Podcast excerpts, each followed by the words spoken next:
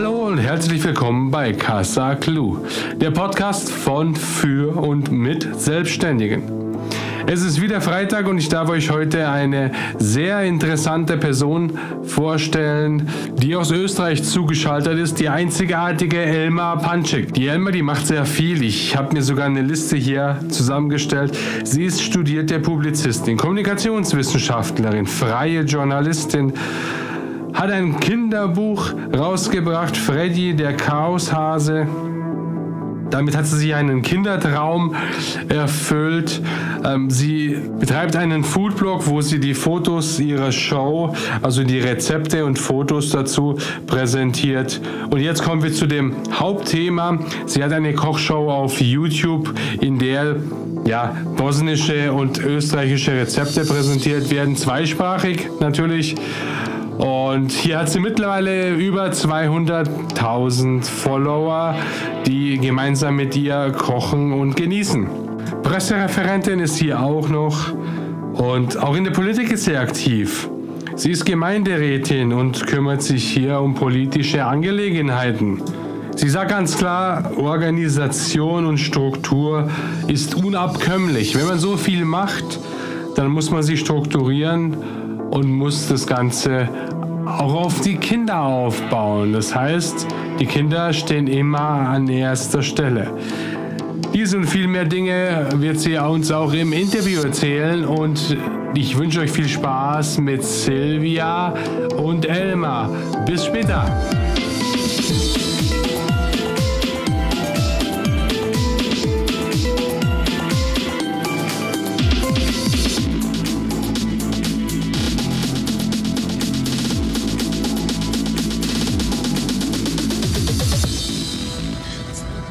Elmar, herzlich willkommen bei unserem Podcast.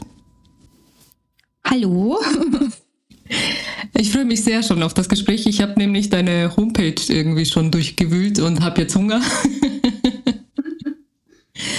erzähl mal, erzähl mal, wie, wie kam wie es dazu, dass du, dass du diesen Blog angefangen hast überhaupt? Ja, also eigentlich hat alles mit meiner Mama angefangen, also schon vor ganz, ganz langer Zeit. Meine Mama, die hat einfach unheimlich gern gekocht und gebacken, auch heute noch. Und da bekommt man halt als Kind einfach viel mit und man merkt, es schmeckt und dann möchte man das irgendwann selber auch hinkriegen. Und das ist einfach so diese Liebe, die damals schon begonnen hat. Und ich habe dann aber während der Schulzeit und dem Studium gar keine Zeit gehabt zum Kochen. Es hat mich auch, um ehrlich zu sein, damals nicht so sehr interessiert. Und als ich dann geheiratet habe, und zwar in Bosnien und jemanden, der halt wirklich was von Essen versteht, ein kleiner Gourmet, dann war ich wieder gezwungen, mich mit dem Thema mehr zu beschäftigen. Und dann habe ich gemerkt, gut, ich backe richtig gut Kuchen, ich kann auch Salate und Suppen zubereiten, aber mit den Hauptgerichten, ja, also das, da ist halt noch ähm, Luft nach oben. Und da habe ich dann gemerkt, gut, Elmar, du musst dich jetzt hinsetzen und musst einfach richtig Vollgas kochen, also damit du die bosnische Küche dann wirklich drauf hast. Und so hat es eigentlich begonnen. Und mein Mann hat dann anscheinend ja, meine Küche irgendwie schätzen gelernt.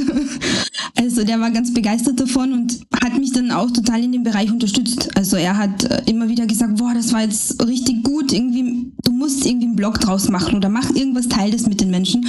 Und so hat es eigentlich gestartet. Und ich war damals selber viel auf YouTube unterwegs, also es war 2013 und habe gemerkt, es gibt Kanäle zu so ziemlich jedem Thema, aber es gibt nichts, was irgendwie mit der bosnischen Küche zu tun hat, schon gar nicht in deutscher Sprache. Und da war, das war so die Geburtsstunde von Hanuma kocht. Genau, jetzt hast du den Namen schon erwähnt und jetzt erzähl doch mal den Leuten vielleicht noch, was Hanuma heißt. Ja, Hanuma, also ganz viele glauben, ich heiße Hanuma. Also wenn die Leute mir schreiben, dann sagen sie immer Hallo Hanuma.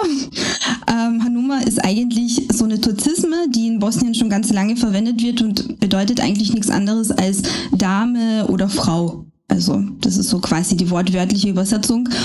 Ja, die die Männer ganz gerne verwenden, wenn sie so ihrer Frau ein Kompliment machen wollen. Die sagen dann immer, das ist meine Hanuma. Schau, und schon haben wir aus unserem Podcast einen Multikulti-Beitrag gemacht. und du hast 2013 äh, angefangen und hast es aber nebenher wahrscheinlich dann gemacht eher, oder?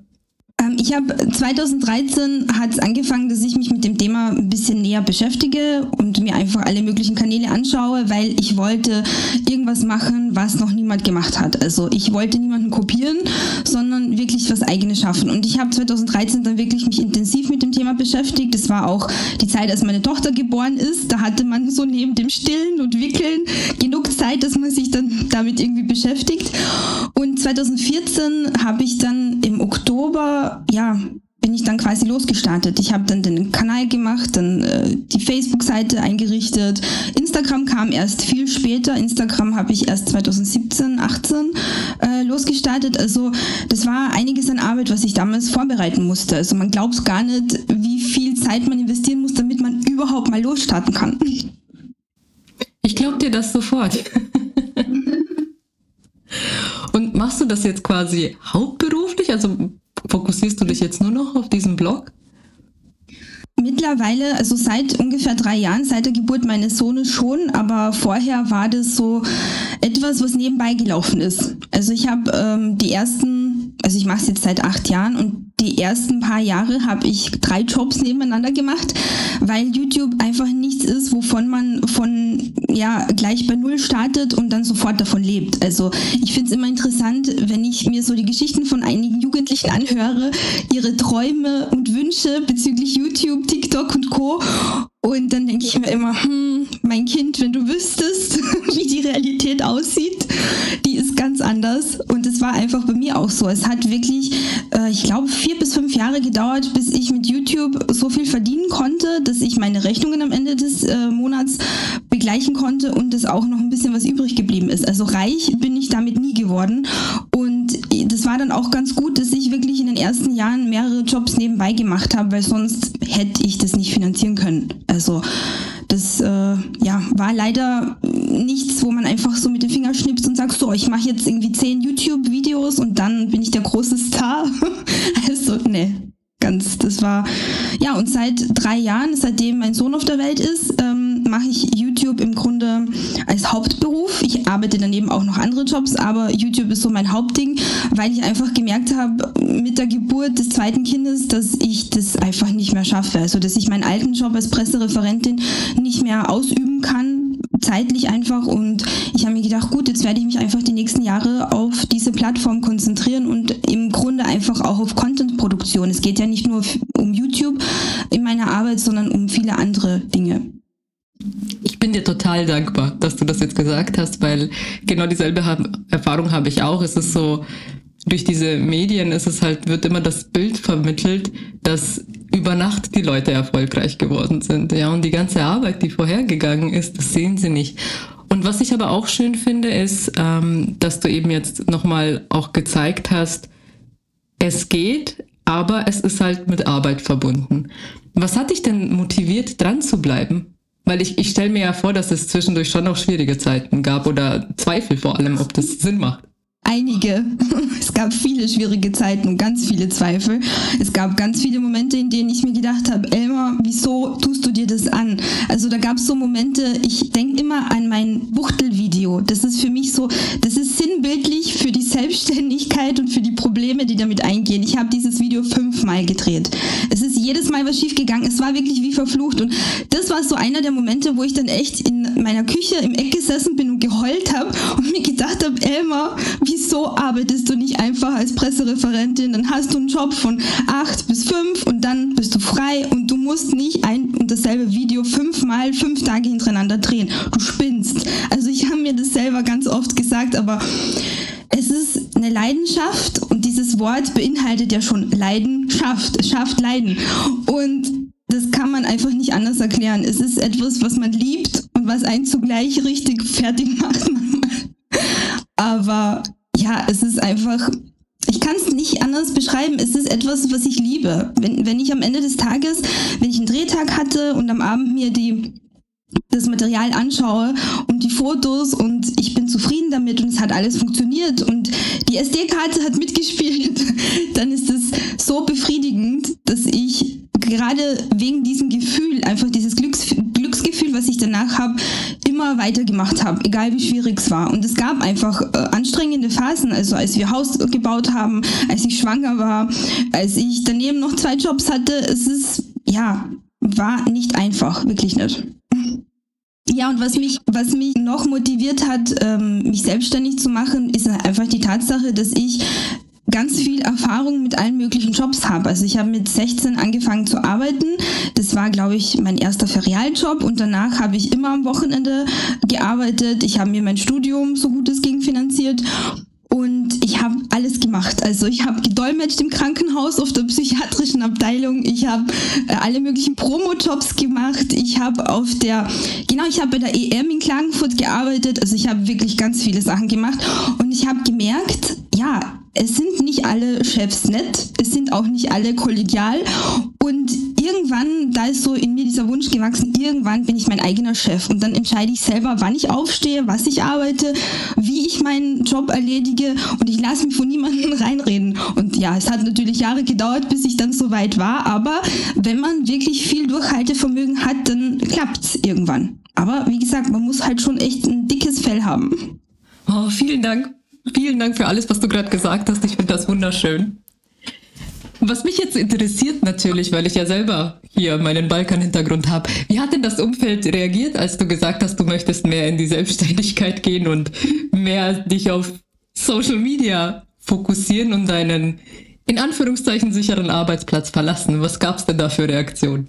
Also ich habe darüber, dass ich mich jetzt selbstständig mache, habe ich niemanden informiert. Das war nämlich so ein fließender Prozess. Also es war einfach so, ich habe ja, ich habe jahrelang YouTube quasi als Hobby gemacht und irgendwann war es dann so, dass mein Steuerberater gesagt hat, liebe Elmar, wir sind jetzt an einem Punkt angelangt, wo es Zeit ist für Veränderung. Ich so, der echt jetzt?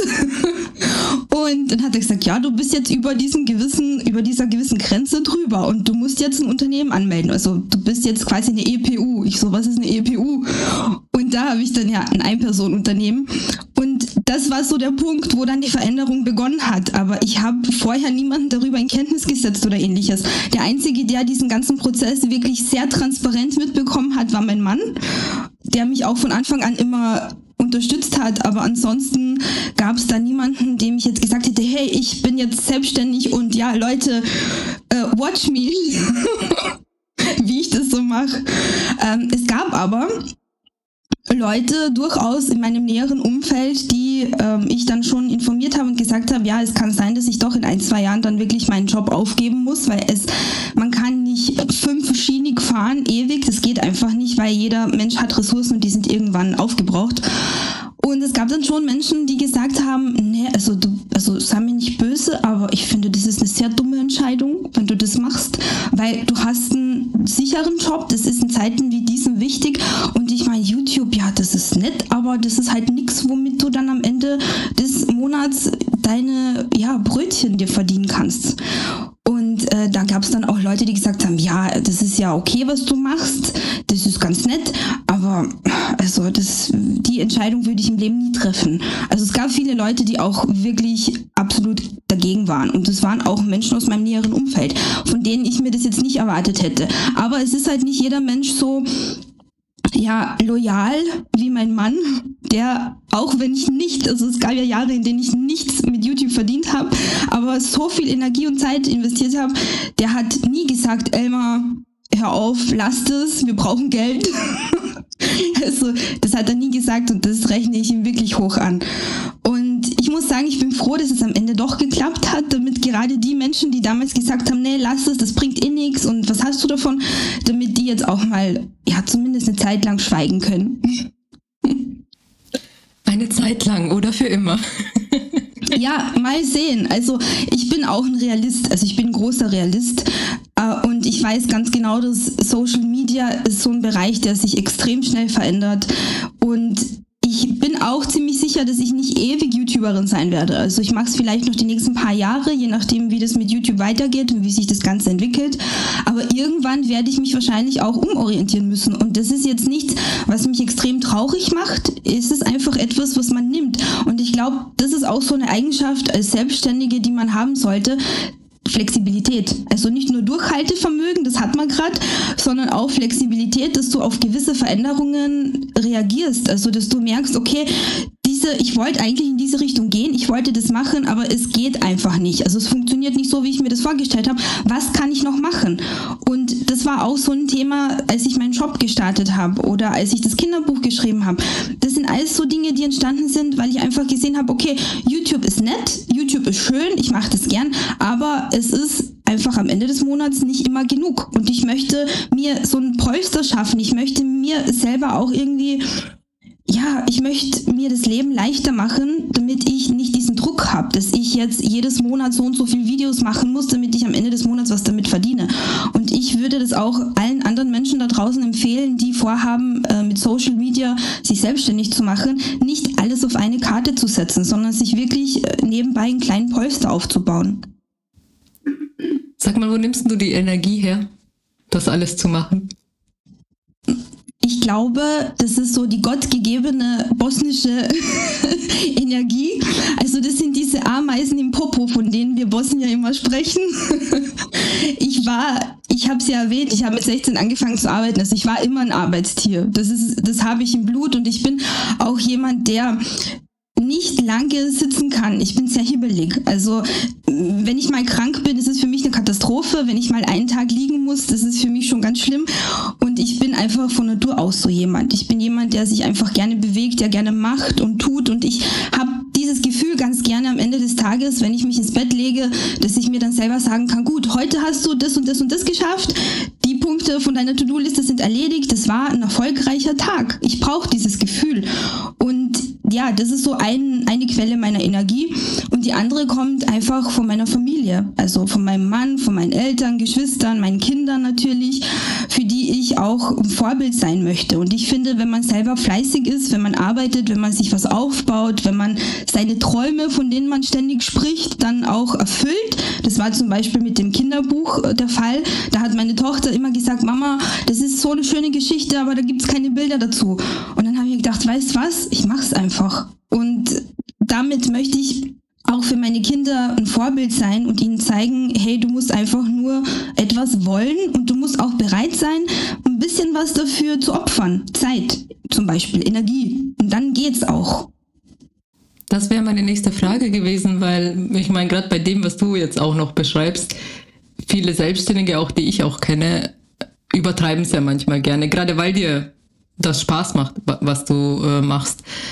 Wie hast du das denn mit dem Ausgleich geschafft? Ja, oder hast du da eine bestimmte Form, weißt du, so ein bestimmtes Protokoll, dem du folgst oder eine Taktik? Was würdest du denn den Menschen auch raten, die in die Selbstständigkeit gehen? Ich habe jahrelang diesen Ausgleich nicht so praktiziert und das war ein Fehler. Also ich habe wirklich jahrelang im Grunde nur gearbeitet, auch ganz oft bis spät in die Nacht.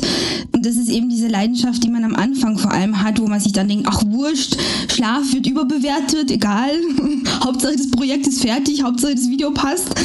Aber irgendwann merkst du, und ich finde so dieser Switch von 20 auf 30, also wenn man mal über 30 ist, dann verändert sich was. Ich habe das nie verstanden, ich habe es meinen Freunden auch nie geglaubt, aber es ist wirklich so, wenn du mal über 30 bist und wenn du dann auch noch ein Kind kriegst, dann merkst du, irgendwas ist anders. Also du veränderst dich als Mensch. Du merkst so viele Dinge, die früher so selbstverständlich waren. Ob das jetzt dein Aussehen ist, dein Gewicht, die, die Art und Weise, wie du, wie fit du bist, das sind so Dinge, die waren früher selbstverständlich, weil man jung war. Mei, da sieht man halt automatisch gut aus, wenn man jung ist. Aber wenn du über 30 bist, dann musst du dich um viele Dinge einfach, ja, explizit kümmern. Also du musst dir Zeit nehmen für gewisse Dinge. Und das habe ich dann gemerkt äh, mit der Geburt, dass ich einfach mir Zeit für mich nehmen muss, weil es mir sonst psychisch nicht gut geht. Also ich habe äh, YouTube als Plattform oder Social Media auch viel zu lange ganz viel Platz in meinem Leben gegeben und habe mir gedacht, jetzt ist Schluss. Also jetzt bin auch ich mal an der Reihe und ich brauche Hobbys, um die ich mich auch wirklich kümmere.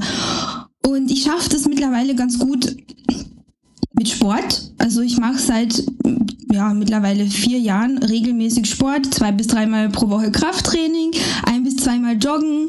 Hula Hoop ist so mein Trainingsgerät überhaupt, das verwende ich fast jeden Tag. Das ist für mich so ein ganz, ganz wichtiger Ausgleich, weil ich einfach merke, es tut mir gut. Also es ist für mich nicht einfach, mich immer zu motivieren. Sport zu machen, muss ich ehrlich sagen. Es gibt auch Momente, wo ich mir denke, Gott, ich würde jetzt lieber sitzen und essen oder Fernsehen schauen.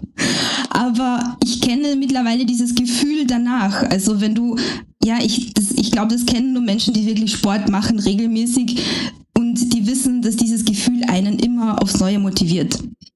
Und ja, genau. Und neben dem Sport, äh, ich liebe englische Literatur. Ich lese ziemlich viel.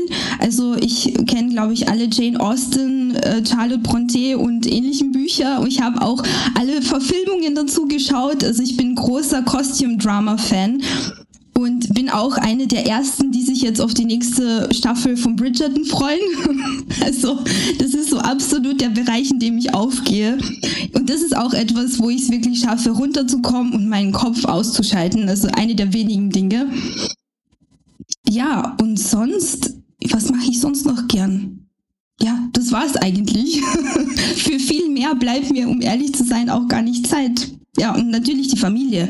Also ich versuche die Freizeit, die ich habe, mit meinen Kindern zu verbringen und äh, mit denen auch was zu lernen und zu spielen. Also so wie jede Mama halt. Aber es ist immer am Ende des Tages zu wenig. Also ich wünschte, ich hätte mehr Zeit dafür. Also während ich dir so zuhöre, raucht mein Kopf, weil ich mir denke, wann macht die das? wann, wann machst du das alles? Ja, ich sag immer, ich sag immer, mein Kalender ist mein bester Freund. Also ein Freund, ohne den ich nicht existieren könnte. Also der ist wirklich schön prall gefüllt. Ich schaue jetzt gerade, also der ist sehr bunt, sehr prall gefüllt, aber ist für mich halt eine große Unterstützung. Ich mache es immer so, dass ich am Wochenende, also meistens am Sonntag, meine Woche vorausplane, was ich so koche, was ich einkaufen muss welche Termine anstehen. Also ich bin ein sehr organisierter Mensch und ich glaube, das ist schon so der Hauptfaktor, warum ich es schaffe, Kinder, Beruf und alles andere irgendwie unter einen Hut zu bringen. Ansonsten wird es nicht funktionieren. Das wäre meine nächste Frage gewesen, weil ich meine, du hast jetzt schon ein paar Tugenden genannt ähm, für die Selbstständigkeit, die notwendig sind. Also du hast Durchhaltevermögen und Flexibilität ja schon ausgeführt und ich denke mal jetzt Struktur ist offensichtlich auch äh, spielt eine große Rolle. Und in meinen Augen, wenn du das jetzt alles so beschreibst, irgendwie auch Disziplin, weil es ist ja alles schön und gut, aber wenn ich deinen Kalender sehen würde, würde ich wahrscheinlich schon irgendwie aufgeben. Und, und klar ist mein Kalender auch voll, aber so, und man soll sich ja auch um Gottes Willen nicht vergleichen, ja. Also das, das ist sowieso äh, nie, nie ein guter Ratgeber in keiner Lebenslage. Aber das ist so, du motivierst mich gerade einerseits auch sehr, weil ich mir denke, so, okay, Silvia, ich glaube, dein Kalender ist noch nicht voll genug. ich glaube, da geht noch was. Na, ich möchte, ich möchte keinen Druck machen oder so. Nein, um Gottes Willen. Ich sehe das immer eher als Inspiration, nicht als Druck. Ähm, das mit dem Alter verstehe ich auch. Ich weiß genau, wovon du redest. Und ich glaube, jeder von den Zuschauern, die über 30, 40 oder mehr sind, wissen, dass jede Dekade so irgendwie was mit, mit, mit sich bringt. Aber man darf es halt auch nicht als Ausrede benutzen. Ich glaube, das ist auch nochmal, es ist, es ist ein großer Unterschied zwischen ich verstehe, dass ich Ausgleich brauche, ich verstehe, dass ich Sport und Bewegung brauche, ich verstehe, dass ich auf mich achten muss und oh, ich bin zu alt, um das alles zu machen. Was machst du denn sonst noch, wenn, wenn du so diese Selbstzweifel bekommst oder Hindernisse hast? Wie, wie gehst du denn so allgemein damit um? Ich glaube, dass der Glaube, also die Religion in meinem Leben eine große Rolle spielt. Das ist so etwas, was mir in ganz vielen schwierigen Situationen weitergeholfen hat. Und ich bin der Meinung, dass jeder Mensch mit einem gewissen Talent auf die Welt kommt. Also das ist ein Talent, das manche Menschen entdecken, andere entdecken es nie. Die sind dann ihr Leben lang in einem Job gefangen, den sie nicht mögen oder den sie sogar hassen, ähm, weil sie auch nicht aus ihrer Komfortzone rauskommen möchten. Natürlich hat nicht jeder Mensch die gleichen Voraussetzungen im Leben, das kommt auch dazu. Aber ich finde, man sollte trotzdem insbesondere schon in den Schulen ansetzen und versuchen, den Kindern beizubringen, wie sie ihre Talente entdecken können. Also, dass man jedem Kind einfach das Gefühl gibt und dieses Selbstbewusstsein und ihnen erklärt, egal woher du kommst, egal ob du Migrationshintergrund hast oder nicht, egal wie deine Kindheit war, das spielt alles keine Rolle. Du hast etwas, was du der Gesellschaft zurückgeben kannst oder wovon die Gesellschaft irgendwie profitieren kann und etwas, was dich am Ende des Tages erfüllen wird. Und dieses Talent herauszufiltern ist schwierig. Das dauert manchmal ein ganzes Leben. Aber ich bin einfach der Meinung, jeder Mensch hat diese Talente und mein Talent ist wahrscheinlich, dass ich es ganz gut schaffe, Menschen Dinge näher zu bringen, Dinge, die mir was bedeuten, und das ist eben das Kochen und Backen, dass ich es ganz gut schaffe, das zu erklären. Also so, wie es meine Mama und Oma vielleicht nicht geschafft haben, weil da war es dann immer so, ja, mein Schatz, also meine Mama ist wirklich die beste Köchin, die ich kenne. Also die, was die für Eintöpfe kocht, das ist der Wahnsinn. Und immer wenn ich sie frage, Mama, ja, wie hast denn du das gemacht? Dann sagt sie so, ja, und ich nehme dann ein bisschen von dem und von dem und tralala und, und ich so, Mama,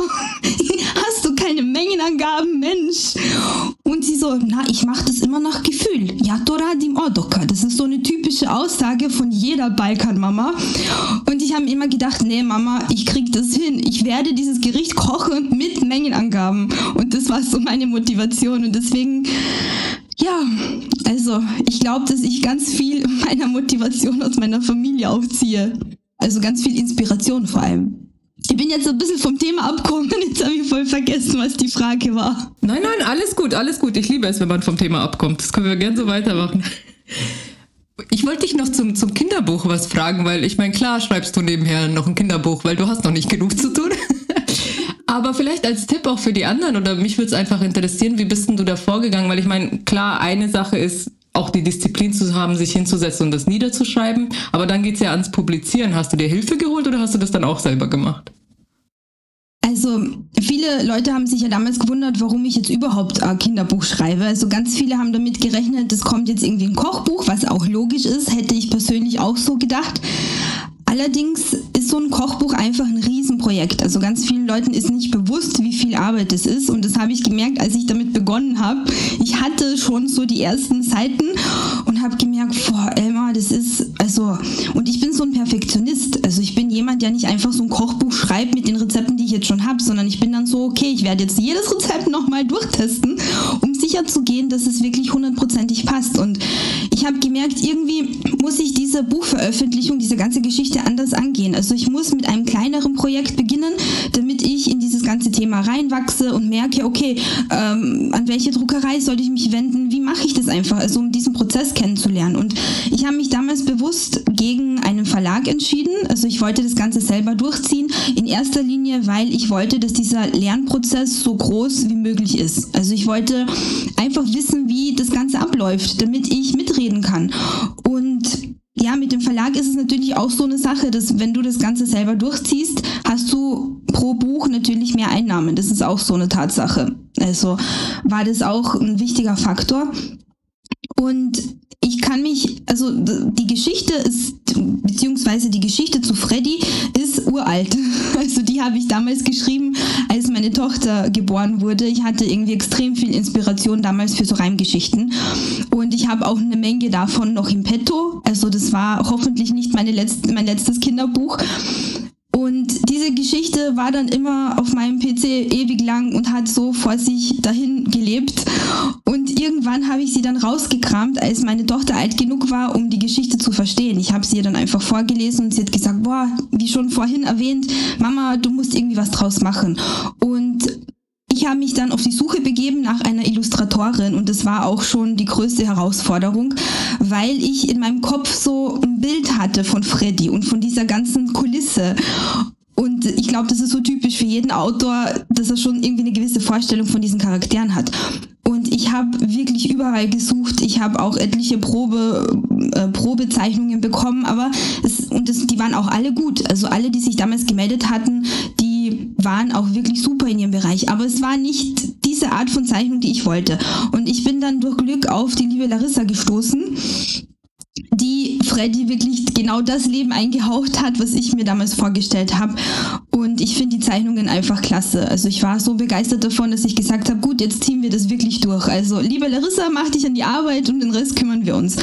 Und ich habe mir dann natürlich eine Druckerei gesucht. Ich habe mich da für Leute entschieden, mit denen ich in meinem Job als Pressereferentin acht Jahre lang zusammengearbeitet habe. Da war eine gewisse Vertrauensbasis da. Ich kannte auch ähm, den Gerald. Das ist der Mann, der sich um das Ganze gekümmert hat. Und das hat super funktioniert. Also es war wirklich ein, ein, schönes Projekt, eines mit so diesem Erfolgsgefühl am Ende.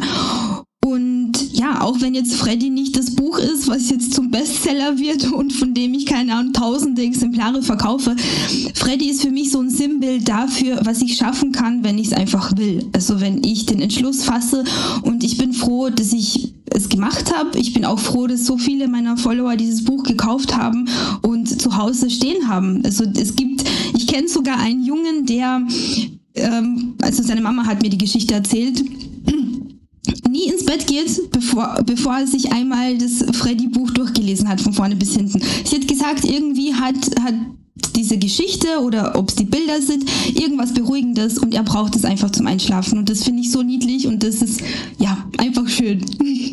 Ich finde die Geschichte gerade so schön, weil das so allein dafür hat sich ja schon rentiert, nur für diesen einen Jungen. Und also das ist so süß, ich fange gleich an zu heulen. Zurück, zurück zu unserem Podcast. Ich muss mich jetzt kurz sammeln. Wie ist es denn aus jetziger Sicht? Kannst du dir vorstellen, nochmal ins Angestelltenverhältnis zurückzugehen? Ähm, derzeit schwierig. Also ich muss ehrlich sagen, ich genieße meine Selbstständigkeit immer noch sehr. Einfach die Tatsache, dass ich ja, mir meinen Tag so strukturieren und einteilen kann, wie ich das möchte, dass ich aufstehen kann, wann ich will, dass ich entscheiden kann, ob ich heute ein Video schneide oder ob ich es lieber drehe oder ob ich ein Rezept übersetze oder ob ich Inhalte für Social Media vorbereite. Das ist für mich so eine große Freiheit und so ein Luxus. Ich bin wirklich dankbar dafür. Also für mich ist das nichts, was irgendwie selbstverständlich ist, was ich so hinnehme. Allein deswegen nicht, weil ich jahrelang komplett das Gegenteil gelebt habe. Also ich weiß auch, wie es ist, wenn es noch viel schwieriger ist. Und deswegen kann ich mir derzeit noch nicht vorstellen, wieder in meinen alten Beruf zurückzugehen oder eben, wie du schon sagst, so ein Arbeitnehmerverhältnis äh, einzugehen. Aber wie auch bereits erwähnt, man weiß nie, wohin die Reise führt. Und ich sage immer, sag niemals nie.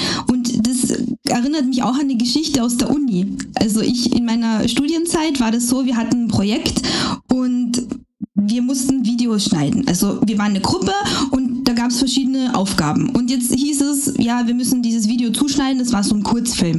Und ich dachte mir, gut, das sollen die Männer machen, weil die können das eh, die sind eh gut und ich werde das eh nie in meinem Leben brauchen. Ja, und deswegen sage ich immer, auch zu meinen Kindern, sag niemals nie, weil du weißt nicht, wohin dein Weg dich führt und was du irgendwann vielleicht gezwungen sein wirst zu machen. Und ja, deswegen sage ich, ich lasse das Ganze jetzt einfach auf mich zukommen. Ich schaue, wie sich Social Media und Co. entwickelt. Und wenn es wirklich mal ja, an der Zeit ist, dann Social Media auf Wiedersehen zu sagen, dann wird es sicher ein ganz, ganz schwieriger Abschied für mich.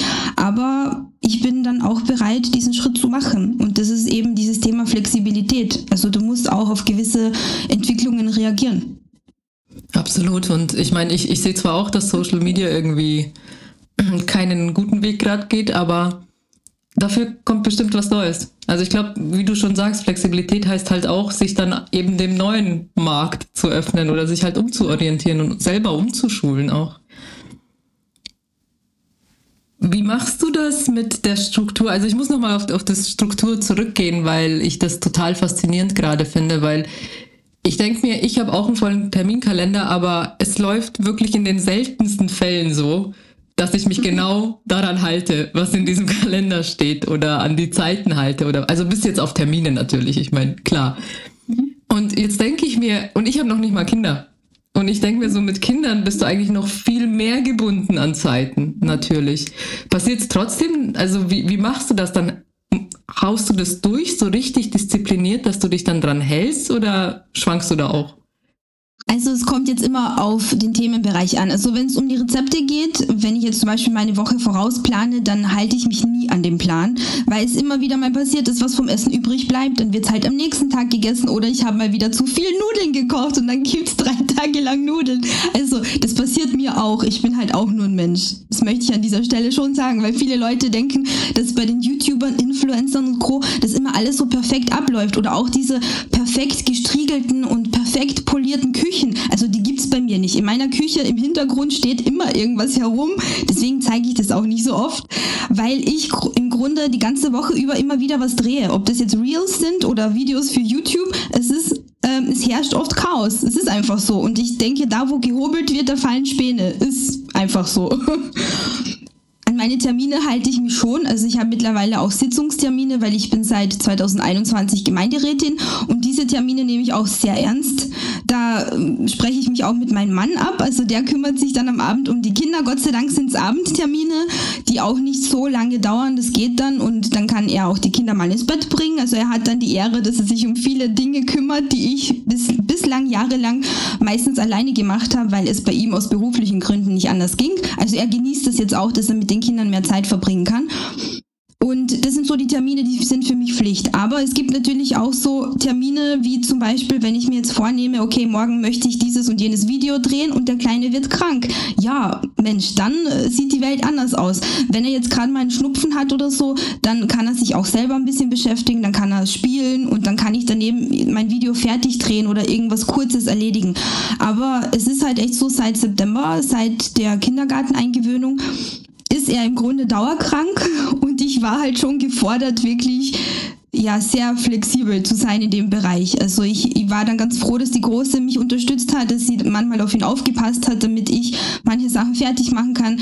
Also es ist einfach die Unterstützung bei uns innerhalb der Familie, die dafür sorgt, dass ich meinen Terminkalender trotzdem so abarbeiten kann. Natürlich läuft nicht immer alles perfekt und natürlich kann ich nicht alles genau so übernehmen, wie es jetzt geplant ist, aber in der Regel funktioniert es relativ gut, weil wir uns einfach gegenseitig unterstützen. Und das ist so wichtig, wenn man, so wie wir, keine Familie in der Nähe hat. Also wir sind die einzigen Punches in Braunau, es gibt genau vier Stück von uns. Und ich habe keine Familie hier, mein Mann auch nicht und wir sind wirklich seit zehn Jahren einfach auf uns allein gestellt. Umfeld. Und wenn das bei uns nicht funktionieren würde, dann wäre es echt ein Problem. Du bringst mich nur zum Heulen heute. Im positiven Sinne, im positiven Sinne.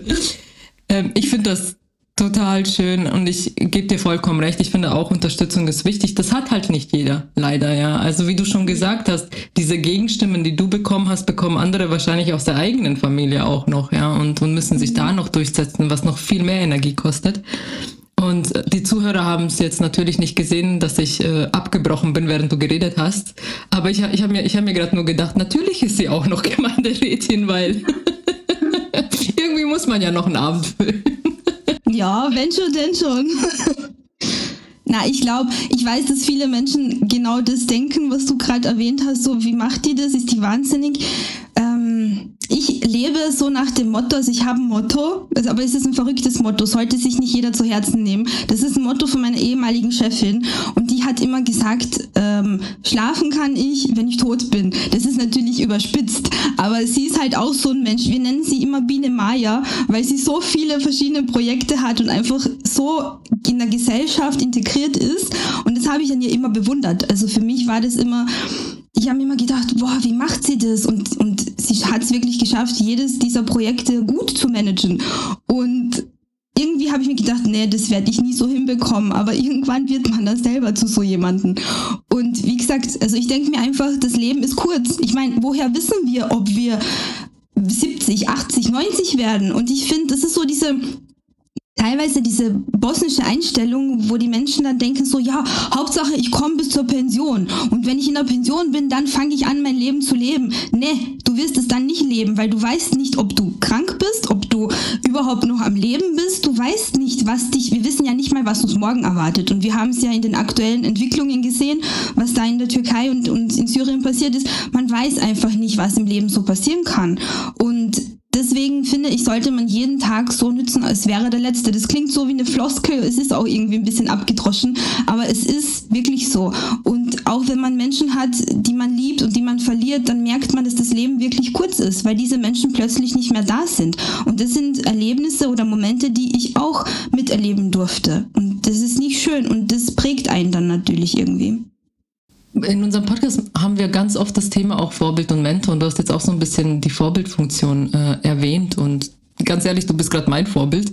Wie, welches hast du denn? Weißt du, welche, welche Vorbilder oder Mentoren hast du und äh, um weil ich mir denke, gerade eben in Situationen, wo es dir nicht gut ging oder irgendwas, dass du mit jemandem quasi Rücksprache halten kannst. Also, wenn es um das Berufliche geht, habe ich jetzt gar nicht so viele Mentoren. Mein Steuerberater ist so ein ganz wichtiger Punkt. Also, liebe Grüße an Gili an dieser Stelle. Ähm, der hat uns da schon ziemlich gut beraten in den vergangenen Jahren. Da bin ich auch sehr dankbar dafür. Ansonsten habe ich kein Medienunternehmen, keine Agentur und ähnliches, die da irgendwie im Rücken sind und mich beraten. Also wir machen alles selber.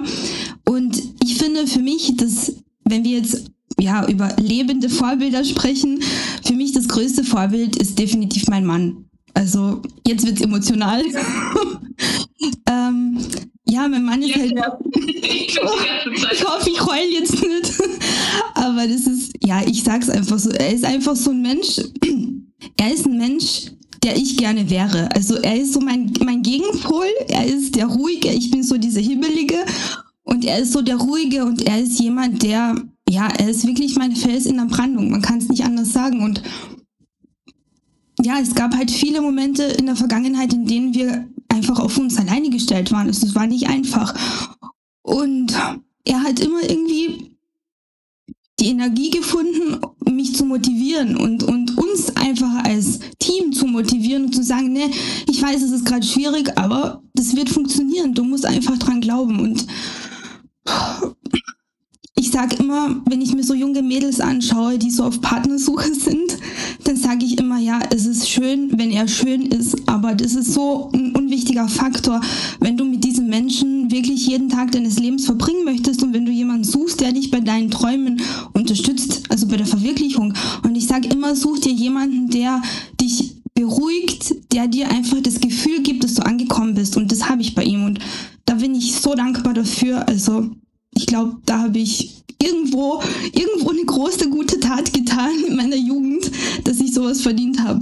Ich möchte eigentlich gar nichts mehr, gar nichts mehr aufnehmen. Ich möchte hier eigentlich beenden an der Stelle. Das ist einfach so ein schönes Schlusswort.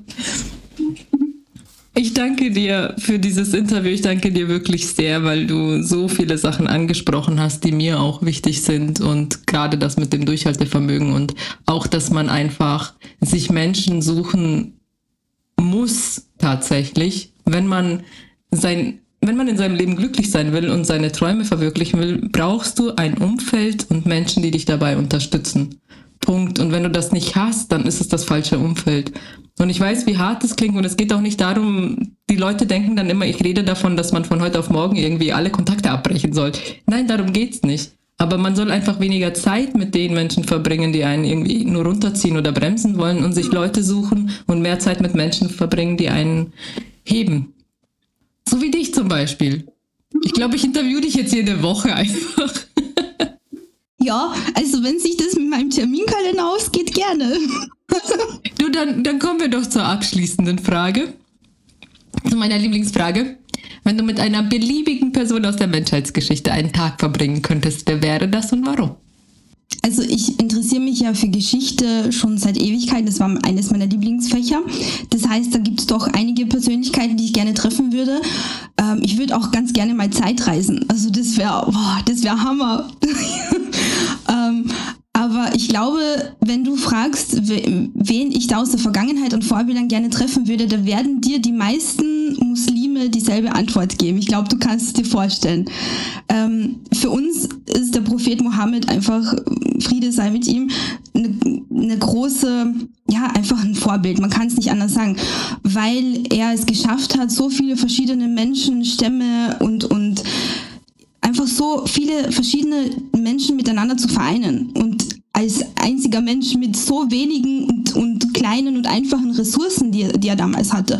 Und ich würde einfach es genießen, in seiner Gesellschaft zu sein, ihm einfach zuzuhören und ihm Fragen zu stellen, ihn zu fragen, was er mir so für Ratschläge geben würde für die Zeit heute, weil ich glaube, was die Menschen damals hatten zu seiner Zeit, das war dieser unbändige Glaube an Gott und daran, dass einfach alles gut wird, egal was kommt. Und ob man jetzt ein Atheist ist oder ob man Christ ist oder was auch immer. Ich glaube, dass die Menschen heutzutage alle auf der Suche sind nach so einer gewissen inneren Ruhe. Also in diesem Chaos, in dieser Welt, in der wir leben, in der wir ständig von Informationen überflutet werden, glaube ich, suchen ganz viele Menschen einfach nach dem Sinn im Leben und nach dieser Ruhe, also dieses Glücksgefühl. Und das zu finden, ist für mich wirklich so das absolute Ziel im Leben. Und ich würde einfach gerne ihn treffen und ihn fragen, ob er mir irgendwie helfen kann, dieses Ziel zu erreichen. Ja, neben all den Schriften, die die wir natürlich und Überlieferungen haben. Also die geben ja schon viele Antworten. Aber ich glaube, es wäre einfach eine Ehre, mit so einem Menschen Zeit zu verbringen. Ja. Absolut. Also ich denke mir jetzt an der Stelle auch, wenn du alle Propheten oder wie immer die verschiedenen Religionen sie bezeichnen, wenn du alle an einen Tisch bringen würdest, jeder von ihnen ist mit Liebe in die Welt gegangen. Und jeder von ihnen hat seine Wahrheit mit Liebe den anderen Menschen gezeigt oder näher gebracht, ja. Und die würden sich garantiert nicht die Köpfe einschlagen. Das machen nur die Menschen. Ja, leider. Vielen, vielen Dank. Vielen Dank für die, nicht nur für das Interview, sondern für alle Inspirationen, die du jetzt noch gebracht hast. Und ich hoffe, dass das ganz, ganz viel äh, bewirkt jetzt auch bei den Zuhörern, die das Ganze anhören. Ja, das hoffe ich auch. ich werde deine Homepage natürlich und alles verlinken. Auch das Kinderbuch. Und ähm, genau, vielen Dank und äh, ich hoffe, wir sehen uns ganz bald wieder. Dankeschön, ebenfalls. Tschüss.